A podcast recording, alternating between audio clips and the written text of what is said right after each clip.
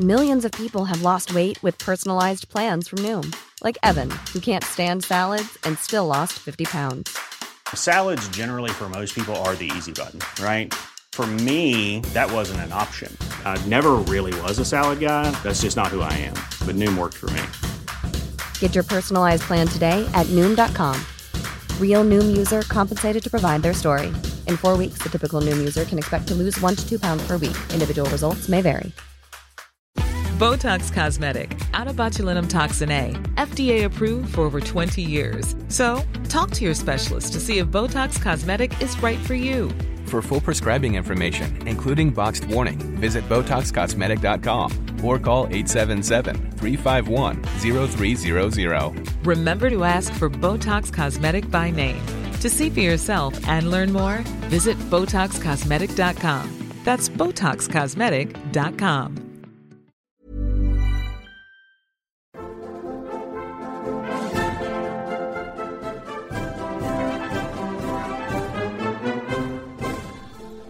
Welcome to the Gilded Age and Progressive Era, a podcast about the United States and the world in the late 19th and early 20th centuries. I'm your host, Michael Patrick Cullinane. Welcome back to the Gilded Age and Progressive Era. I wanted to share a little news with listeners before the start of this week's show. This month, we hit a massive 13,000 downloads, and in an effort to make the show a little more professional, I purchased a fancy new microphone. I hope you might notice the difference in sound quality. The show also includes one or two paid advertisements.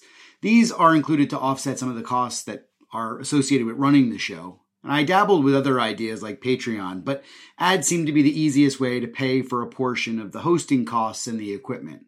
I hope they don't disturb the listening experience too much, and many thanks to everyone who is tuning in every week to hear more. We have got a great show planned today. It's a deep dive into the world of Woodrow Wilson, Jane Addams, and Theodore Roosevelt. And I'm joined today by Neil Lanctot, an award winning historian with some fantastic books to his name, including Campy, The Two Lives of Roy Campanella, and Negro League Baseball, The Rise and Ruin of a Black Institution. His latest book, and the one we're going to be talking about today, is called The Approaching Storm. And the tempest at the heart of the book is World War I. Now, I suspect that most listeners of the show will have a pretty good knowledge about the war and a pretty good knowledge about the personalities that Lanctot covers. And those are Roosevelt, Wilson, and Addams. And all the changes that the World War wrought in the first 20 years of the century are sort of well known and well trod. The United States joined the war in 1917 after three years of isolation and neutrality. Wilson's reelection campaign in 1916 hinged on his ability to keep America out of the war. Addams, a pacifist, worked harder than anyone to promote American neutrality, and Roosevelt, for his part, called for intervention, louder than any other saber rattler. All of that is in this book, but what the book also offers, in part because it's character driven, is a number of other personalities that swirled around this storm. For example, Wilson's love affair with Edith Galt is in here. Roosevelt's health and the disunity within the women's peace movement is in here. And all of this factor in a way that other books about the war fail to depict. Books that deal exclusively with diplomacy or exclusively with institutions of the state miss the emotions and personal confrontations that come with these personal connections. And in this way, Lanctot gives us a fresh take with a fresh emphasis on this triptych of Roosevelt, Wilson, and Addams. Welcome to the show, Neil. Thank you for having me on. Well, a book about Theodore Roosevelt, Jane Addams, and Woodrow Wilson, probably the three best known Americans in the Gilded Age and Progressive era. And uh, we've seen a lot of books about all three of them, certainly even some about, like, say, for example, one on Wilson and Roosevelt that comes to mind is the Cooper book, uh, the double biography. What do you think combining all of their stories into this historical narrative does for the, the, the period? How does it re give us a different perspective on things? I think it allowed me to tell this story of, of how we got involved in World War One, which I think is really not well known to the American public. And it's so important because I think it had such an impact on what went on after the war. Because if we hadn't got involved in the war, of course, there's a chance that the entire outcome of World War One would have been different. Um, and I thought the best way to tell the story was through these three characters who are all intimately involved in, in the decision and the process by which we go to war. You know, Roosevelt, Addams, and Wilson. Uh, best of all, they all knew each other. They were all progressives. They were all born roughly the same time, uh, and I think they're all very fascinating individuals. So I think that for me was was the draw as far as bringing them together in this narrative. So it's it's it's not just the story of how we got involved in the war. I think it's also a character study of three very different individuals. Yeah, and you're right to say that they have these personalities that are oversized, and the, the fact that they knew each other so well and intimately is it allows this story to really unfold in ways that we okay so we know the story we know the stories of world war one why the united states got involved and we'll talk a little bit about that today i think but their stories and their rivalries or differences or their appreciation for one another is really what this story i think gets to in a way that other books don't. I mean the wilson roosevelt rivalry is epic. I mean you though tell us a little bit about when that starts and you tell that story in a way that i don't think other authors get at. So you want to share with everyone how you think that relationship began in a sort of positive way and then deteriorated? Well they started out as fairly I wouldn't say they were best buds, but they but they were friendly. They were friendly. I think in the 1890s they their past first cross. I think they were the same speech speech making engagement or something like that. And and then when Roosevelt went to the White House, they had some some uh, exchanges of correspondence. And I think Roosevelt was very pleased when Wilson was made president of Princeton. So they seemed to be on the same page up to that point, up to maybe midway through Roosevelt's administration. Um, but I think as, as Wilson's own political ideas began to become more formed, he started to disagree with Roosevelt in a lot of matters. There's a quote in the book where Wilson was on uh, on record as saying something like, "Every time Roosevelt has a thought, he seems to speak it," you know, which isn't always a good idea. So they were starting to get catty with one another, even in like even in Roosevelt's first administration. And then, of course, once they ran against each other in 1912 and they disagreed over a number of different things, particularly the role of trust and whether trust had to be broken up and things like that, um, I think that's when the, the division really uh, was emphasized. But they were so different as, as individuals. You know, Roosevelt, and his obsession with masculinity and, and, and manly prowess, and Wilson was anything but that um, you know, Wilson didn't didn't have that same drive or, or, interest in those kinds of things. I have a quote in the book where he said uh, Wilson, I think, fired a gun once in his life. You know, someone like Roosevelt who was firing a gun every other day, practically. So um, very very different. Although I think Wilson, people tend to think of as being this this kind of academic type, but you can see in my book he was anything but that in his private life and. There's large sections of this book devoted to his his ferocious wooing of a, of a widow, um, and you know, he had a sense of humor. He could be very witty. He could be, you know, he had more personality than people realize. He didn't always show it to the public. The public saw him as kind of standoffish, but in his with his own friends and family, he was actually pretty lively. And he he got more than his share of little digs against Roosevelt, but never publicly. He never would he would never speak out directly against Roosevelt, which of course drove Roosevelt crazy that he would never ever say anything against him. It would, it, you know, I have quotes in the book of Roosevelt saying, "Was he timid? He's afraid of me." But he was, you know, he knew that's what irritated him most of all was to say nothing. See, that's the, those are the little bits that really make this story come alive for me. I mean, I've read biographies of Roosevelt and Wilson and their rivalry in the past, but there's an intimate nature to this biography, and of course, it's not just Roosevelt and Wilson, but there's this tortured relationship at times with Jane Addams, particularly Roosevelt's relationship with Addams who he criticized as the sort of peace at any price kind of pacifist. Um, yet he was also able to see past that and become close with her, especially in 1912. So, why was that relationship so much different than the Wilson relationship that Roosevelt had, where they really couldn't see past their differences? It's interesting because Addams could see the good in Roosevelt. She knew that Roosevelt was very different from her on certain certain uh, certain viewpoints. Um, but when Roosevelt was in the White House, Addams at that point was already a major figure in, in, the progressive movement, and she came to the White House a number of times and you know tried to push her progressive agenda on Roosevelt, who was moving more to the left with every year.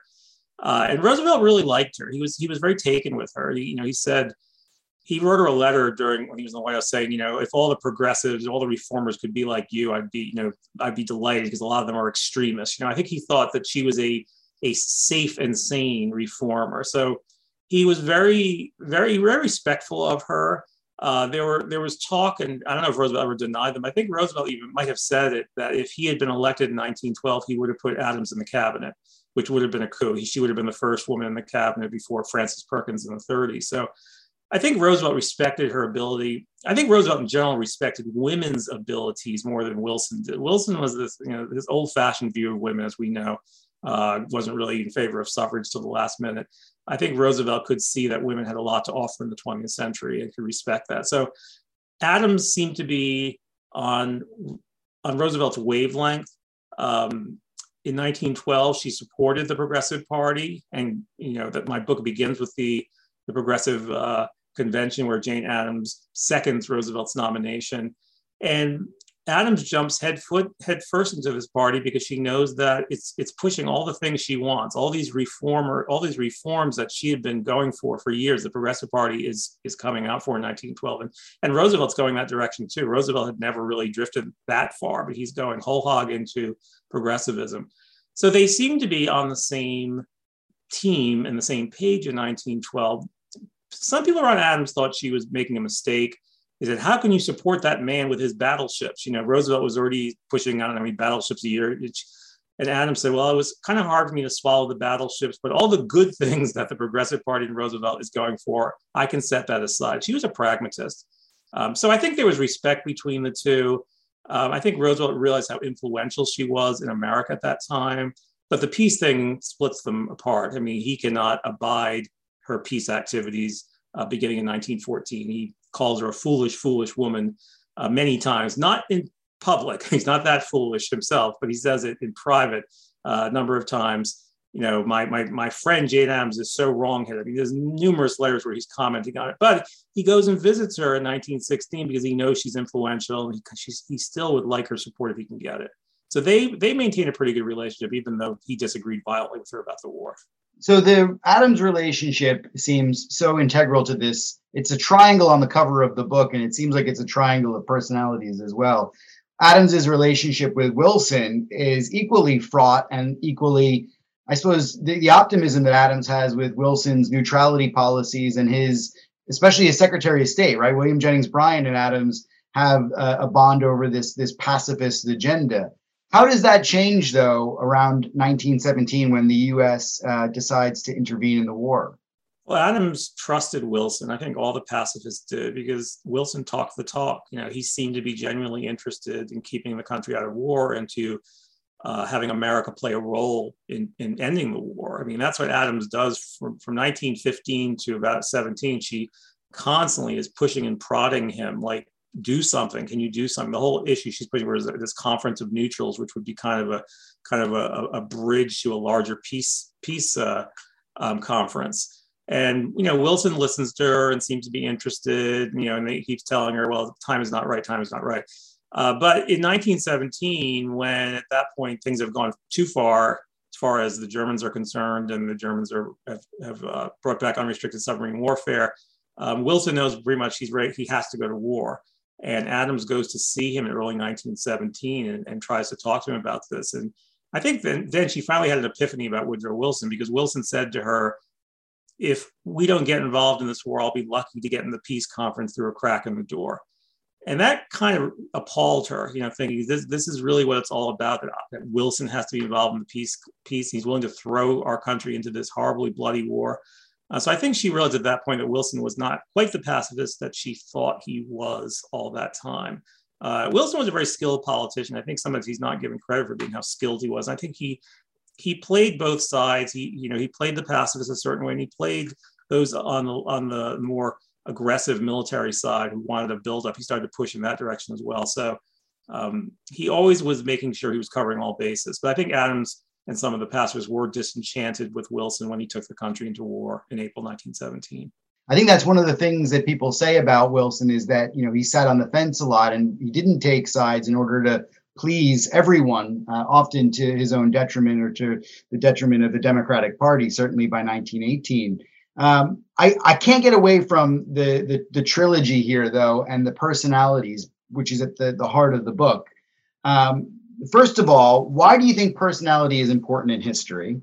But second, if you've got these three characters that you know so well, and I feel like I know them pretty well now too, after reading the book and years of reading about Roosevelt, which one of them do you want to hang out with? Because I mean, for me, I can tell you, I'd like to sit down and have a beer with TR and Jane Addams. I'm far less interested in having a drink or a coffee with uh, with Wilson, even though I know he, he drank good scotch and he, you know, he, there's probably parts of him that would be interesting. I just can't uh, see myself having that sort of a, warm uh, moment with with Wilson. I mean, what, what about you? You know these people better than anyone.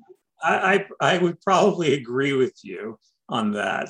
I think I think Roosevelt and Adams had, had a certain joie de vivre about them. Uh, although Wilson, you know, people say that again, if you if you could get past his reserve, he could be be quite a delightful individual. You know, they say he told funny stories, he loved his limericks. You know, he he actually could be a lot more congenial than you would think. But he he didn't like a lot of people. You know, there's Colonel House, who's, who's another figure who comes up quite a bit in my book. Um, House in his diary is always getting in little snarky comments about Wilson. And, and, House says something like, "The president does not like people. He doesn't want, doesn't like company." And he, he didn't. He only he, he was a loner. I think he he liked being around a few people who who he was comfortable with. But he's not someone who was who wanted to sit down and could sit down with a stranger and just and talk to them. Um, I have a quote in the book where someone said, I'd as soon slap Wilson on the back and say, "Hey, Woody," than I would, you know, you would never do that with what you do with Roosevelt. You say, "Hey, Tr," you know, or bully, whatever, but not Wilson. Um, Addams, I think, was was was fairly outgoing too, but she also could have a have a cold side as well sometimes. I mean, she could be she could be a, a, a very tough individual more than her you know people looked at her and said oh she looks like a like a nice nice nice middle-aged woman who dresses very very sensibly but she also could be very tough very very strong personality and um, you know if she didn't like something she also also could could cut people out of her life as well. Back to their personalities what makes the, the person the individual so important for history? Because i agree with you i think it is essential but i'd love to hear why you came to that conclusion I think personality, we think with Roosevelt, he's someone you can, and you've, you've obviously studied Roosevelt a great deal. His personality, I think it drives so much, so much of what he's doing. You know, it's like, it, it's almost a, he cannot stand being topped by anyone. And I think the fact that Woodrow Wilson is in the White House, I mean, that itself that another person is there and it's not him. I mean, his personality can't can't bear that. I, I mean, I think he also can't bear when you know he's someone who I don't want to call him a narcissist. That would be kind of, I think that would be cruel. But I think he, he's someone who, who would suck up the oxygen in any room he was in all the time because he just was so larger than life. I think that was a big part of, of who he was, that he had to be this dominant figure. And I think that that was a big part of his personality. Um, with Wilson, I think an important part of his personality was being a know-it-all justifiably. He was a brilliant individual. He did know it all, but sometimes being a know it all was not a good thing because he didn't take input. You see in my book, time after time, he he doesn't care for his cabinet. He thinks they're all a bunch of nincompoops. He thinks his his his uh, his ambassadors are morons, basically. So he's someone because he thinks he knows everything that served him well quite often, but at times it's not going to serve him well, as we see later on. And I think at Versailles probably is an, is an example, which I don't really get into too much in the book, but I think it's it's an example of, of Wilson overstepping his his knowledge base, shall we say. Yeah, I think you're right too about Versailles. I, I couldn't agree more. I think he really does let a lot of the Allied objectives override the ones that he he arrived with, and uh, yeah, your book does a great job of adding these other characters, like you said, the ambassadors, the you know the cabinet members.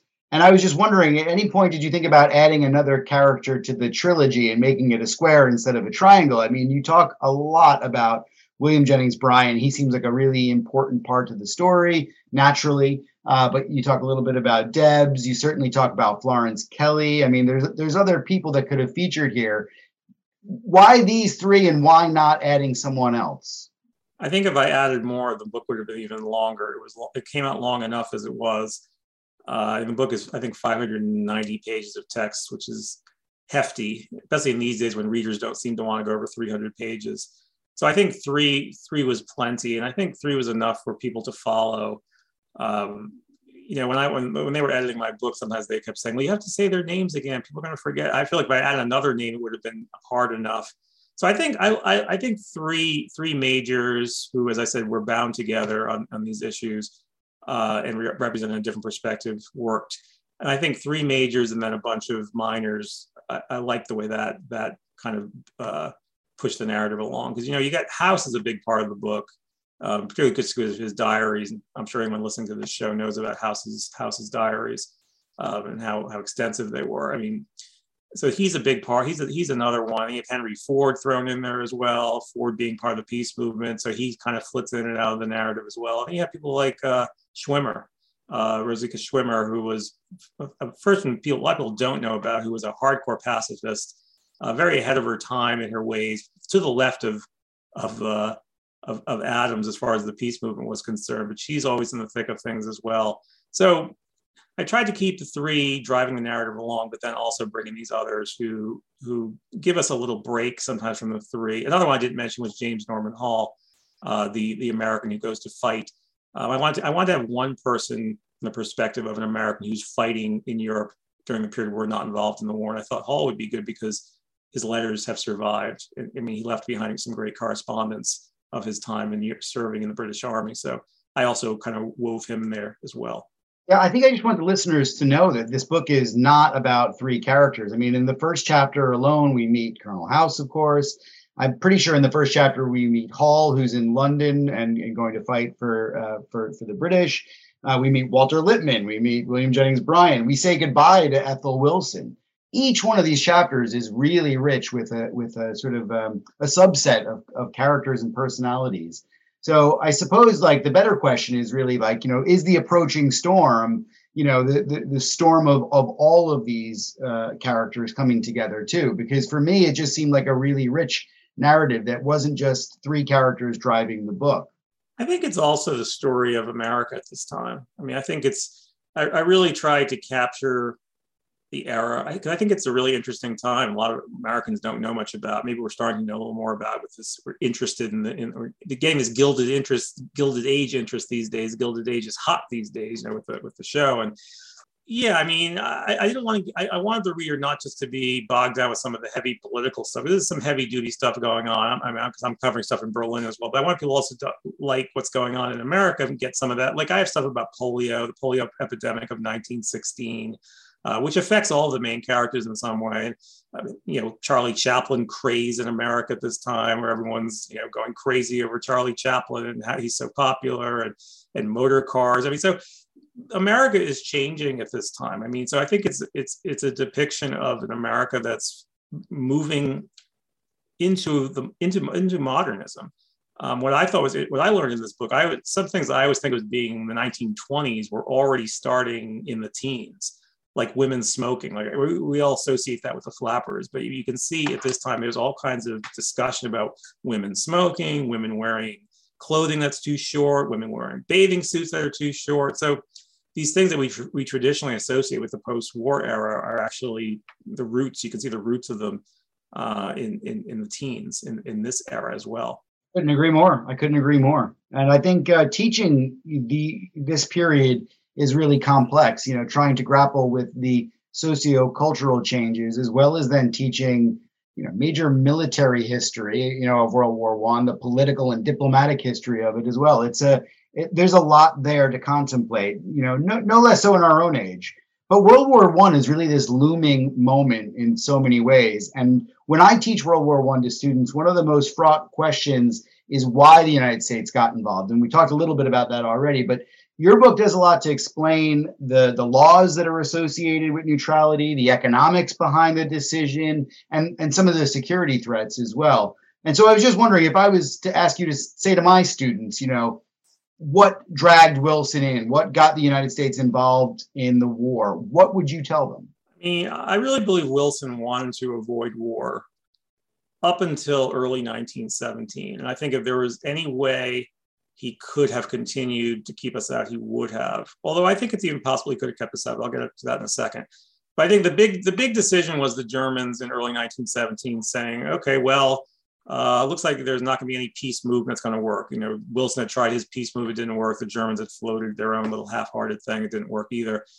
So they said, we're going to, we have to go for broke. We, ha- we have to win the war now. We can't win a long war. So how do we win the war now? We unleash our submarines to their full capacity. We had pulled back, but now we're not going to pull back. Yes, it will bring the Americans into the war, but so what? Because by the time they get a, a troops over, we'll have, we'll have starved the British out and the war will be over. And the Kaiser will march merrily down the road. Well, you know, that, that was kind of the simplistic view that I think the military had at the time that we can win this war this year in 1917. So when Wilson is informed of that, that that uh, unrestricted submarine warfare is, is, coming back in February 1917, that's a very important uh, marker, and he immediately severs ties with the Germans. Um, he, I think, still hoped that they would behave because they had behaved in the past to prevent us from going to war. But it's clear that they're they're not going to stop. They're going to sink ships at this point, so that's very important. Um, the other factor, I think, is the Zimmermann telegram.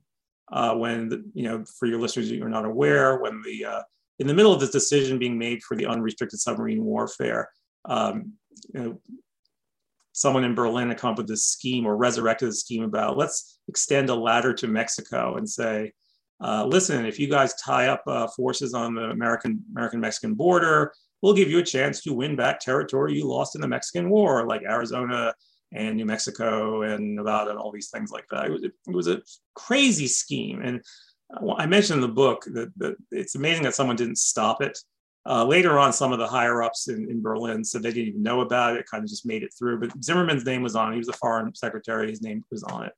Uh, it got intercepted by the British, and then they turned it over to the Americans. And then when they, when it was turned over to Wilson, and the, they leaked it to the public, and that got the public worked up too for a while. But I think it's overstated that the Zimmermann telegram dragged us into war because it it did, but it did get people worked up uh, quite a bit. So Zimmermann telegram, plus the return of unrestricted submarine warfare, plus some sinkings of American ships in March. I think all those pushed Wilson. But I think the biggest factor was something I alluded to earlier, where Wilson felt if America or me personally is going to have any influence in the peace process, we have to be involved in this war. Uh, and that's one example where Roosevelt said that in 1914. He, he kind of sneeringly said, "He said Wilson thinks that that European countries who have shed millions of dollars, billions of dollars in blood and treasure are going to come to the United States and say, help us make peace. He's crazy. And I think Wilson finally got that, that of course we have to be involved in this war if I'm going to help to remake Europe and the world after the war. So I think that was a very, very strong motivating factor. But if Wilson really wanted to stay out in, in the spring of 1917, I think he could have. I think the public was not clamoring so much for war. Um, even the vote in Congress was 372 to 50, I think, something like that. And people say if it had been a, a, a secret ballot, it would have been a lot closer than that, even. A lot of congressmen just felt they had to go along with it, but their constituents were by no means demanding it. Botox Cosmetic, out of botulinum toxin A, FDA approved for over 20 years. So, talk to your specialist to see if Botox Cosmetic is right for you. For full prescribing information, including boxed warning, visit BotoxCosmetic.com or call 877-351-0300. Remember to ask for Botox Cosmetic by name. To see for yourself and learn more, visit BotoxCosmetic.com. That's BotoxCosmetic.com. Millions of people have lost weight with personalized plans from Noom, like Evan, who can't stand salads and still lost 50 pounds. Salads, generally, for most people, are the easy button, right? For me, that wasn't an option. I never really was a salad guy. That's just not who I am. But Noom worked for me.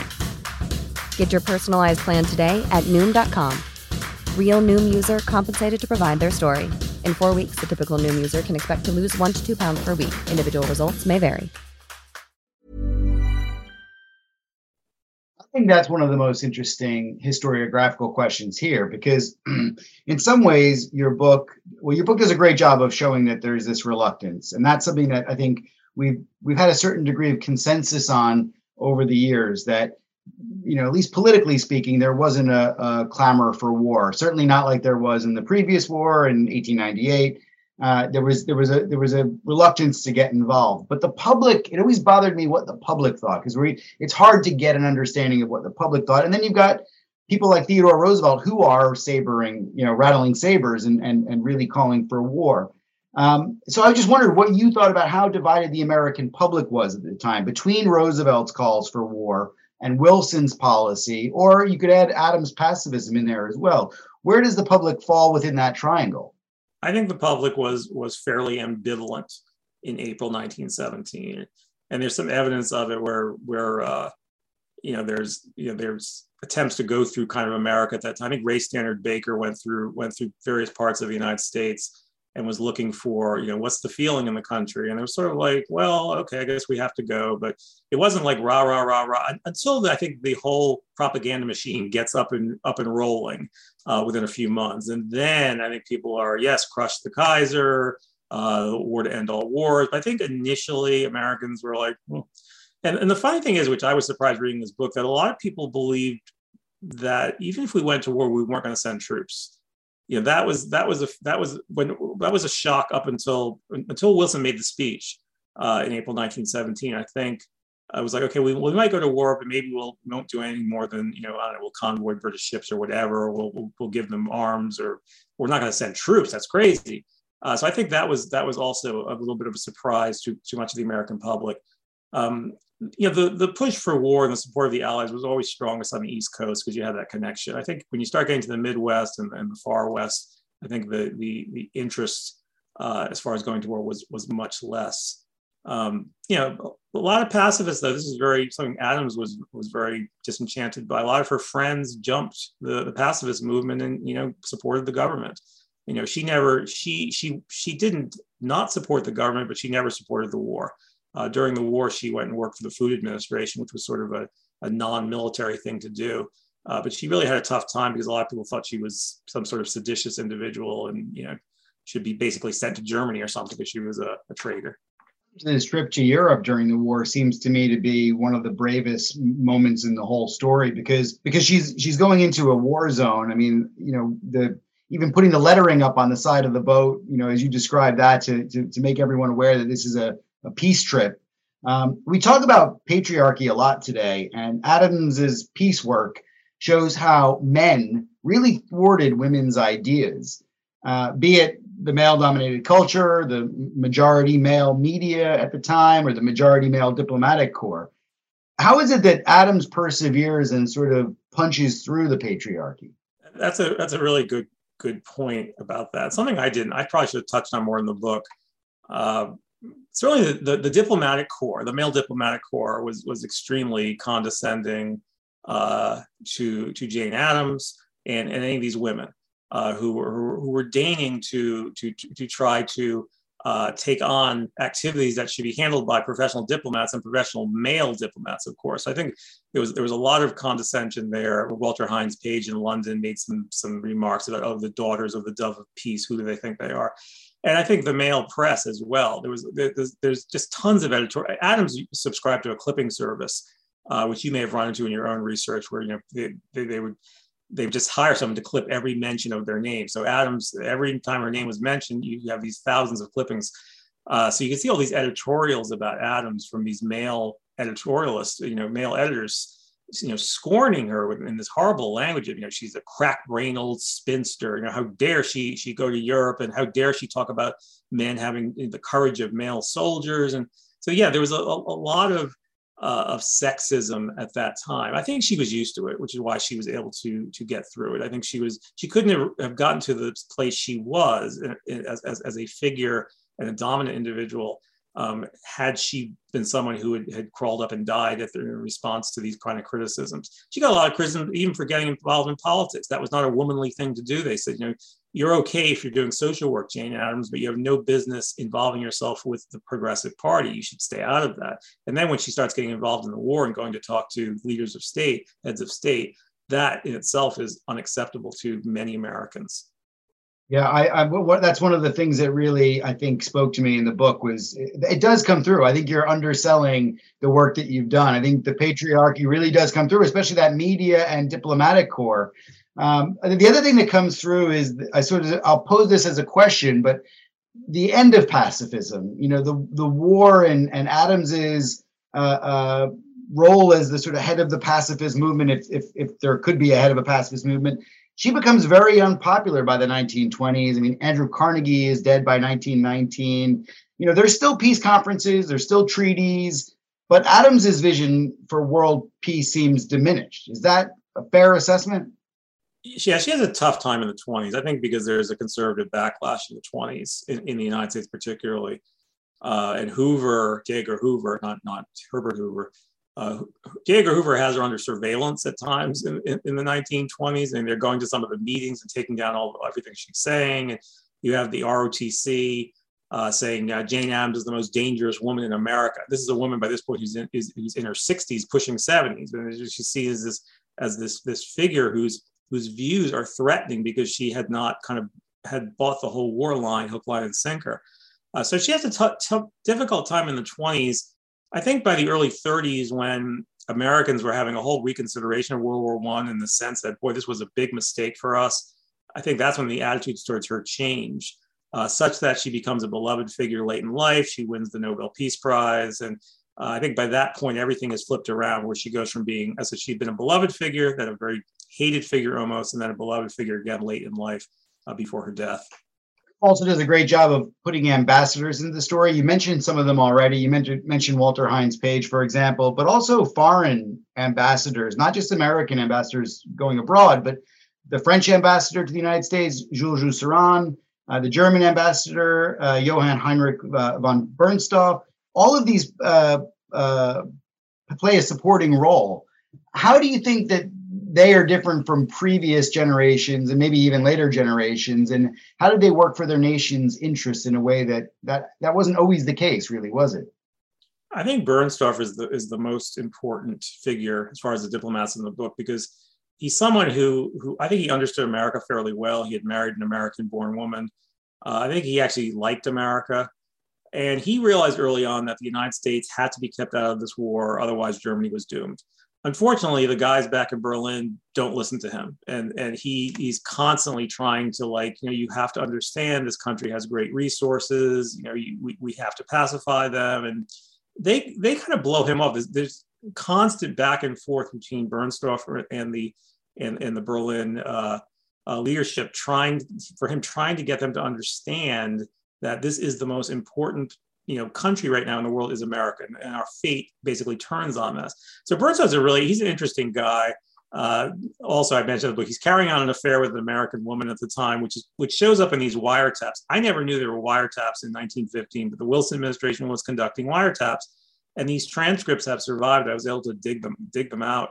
Um, uh, and they're they're quite interesting to read all these you know they were several of the German embassy members of the German embassy were having affairs with American women. All this is caught on, on these wiretaps. So it, it was surprising to me. Would you have known that they were doing wiretaps at that, that time? I didn't think it was even possible in, in 1915 to do wiretaps. It must have been something very, very crude. Uh, but yes, they're they're they're all there and they're all transcribed. I mean, they were listening listening to all these phone conversations and uh, and yes, it just and funny that Bernstorff had no idea because Bernstorff was like saying, "Oh, the telephone's dangerous right now," and then he would he would go talk to his his lover about this, that, and the other thing. But he so he never it never dawned on him that he was possibly being tapped.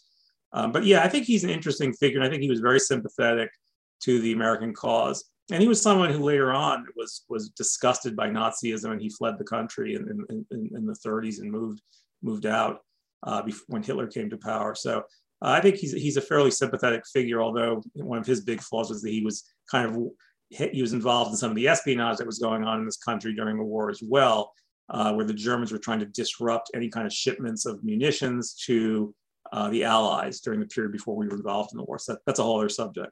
The ambassadors are just re- really colorful. I think it was also a prerequisite to have an American wife in order for you to succeed as a. I, I think so too. I think so too. So th- there's some great stories there too. And uh, I, I, mean, look, I could ask you a lot more about Roosevelt being seditious. I could ask you a lot more about Woodrow Wilson being thrust into a sort of role as a chief diplomat when he really was a domestic politician. But I'd like to draw some parallels between the book and today. And I don't want to necessarily draw us to the war in Europe now, the uh, Russian invasion of Ukraine, but it's hard not to think about that.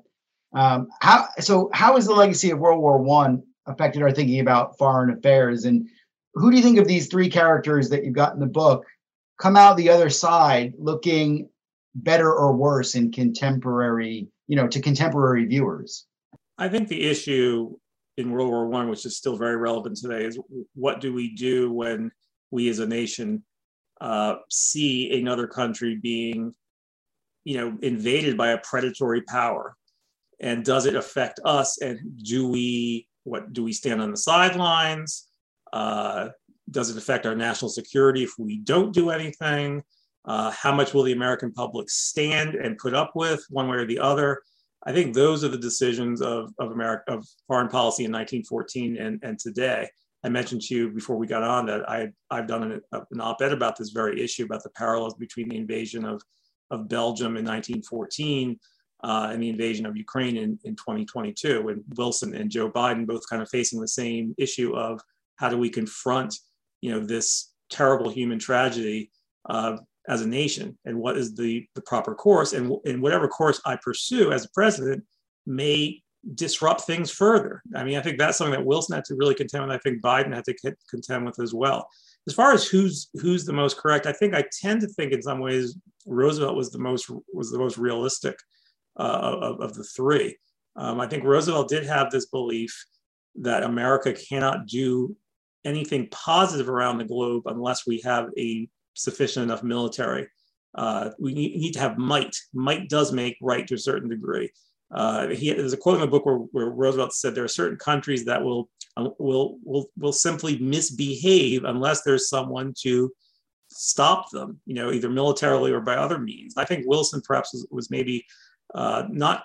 I think Wilson was late to coming to that view. I think later on he did he did understand that uh, there is a need for America to have a decent sized military because in 1914 we had this tiny army of like 100,000 people. We couldn't even barely defend our defend the, the border of Mexico. So uh, Roosevelt, I think, was very ahead in that sense of saying we need to prepare and we need to be, if we are be great as a nation and be able to assist other nations, we need to be able to have a sufficient military apparatus. What about the other two? How do they fare in terms of historical legacy in your mind? I mean, Jane Addams obviously is a, a, a leading female figure of the era, has certain gravitas nowadays. We've already talked about patriarchy. And Wilson, I mean, we know that his name has come off Princeton buildings now because of his uh, views uh, on race. Uh, but how do they fit, fare in terms of how we think about foreign affairs and American intervention? Well, I, will say about Addams. I think as far as t- setting aside foreign affairs, I think she's by far the, the most modern of the three in her views on, on, on race and women and, and, and uh, labor, all sorts of things. She's so far ahead of her time in that regard. So I think she probably would be the most admired in the 21st century. Um, I think she's. I think in some ways she's she's uh, relevant as far as foreign policy is concerned. So I think her, her her her basic theme was, you know, we shouldn't be blowing each other up in the 20th century when we have t- differences.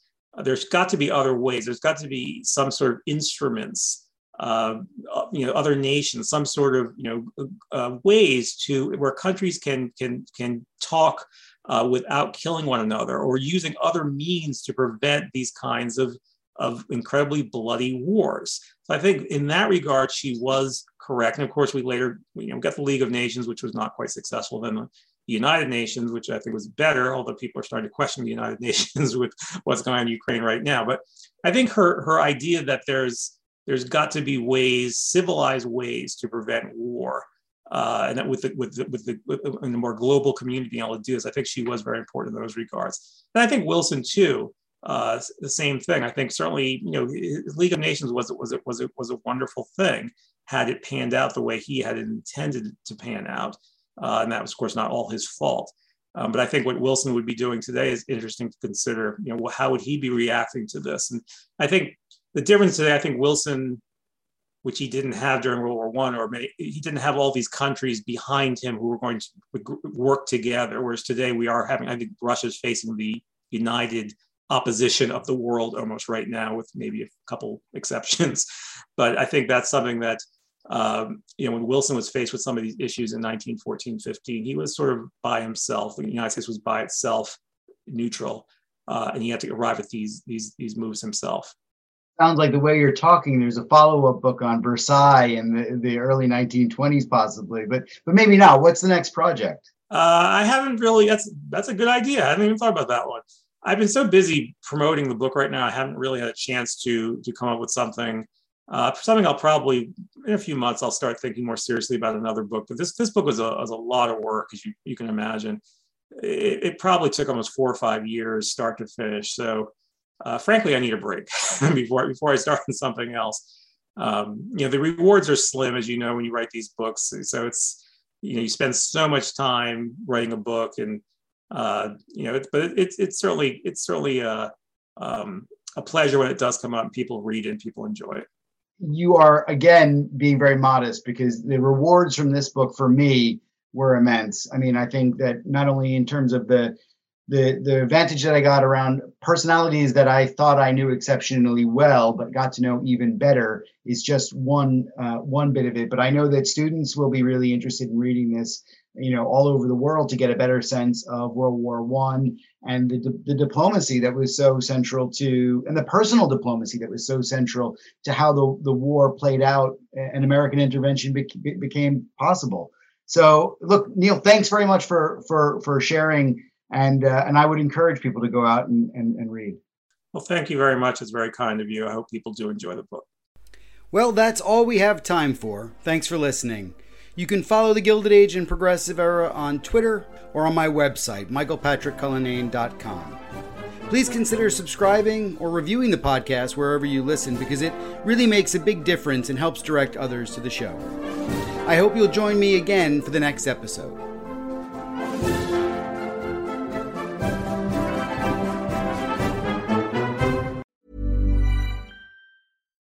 Botox Cosmetic, out of botulinum toxin A, FDA approved for over 20 years. So, talk to your specialist to see if Botox Cosmetic is right for you. For full prescribing information, including boxed warning, visit BotoxCosmetic.com or call 877-351-0300. Remember to ask for Botox Cosmetic by name. To see for yourself and learn more, visit BotoxCosmetic.com. That's BotoxCosmetic.com.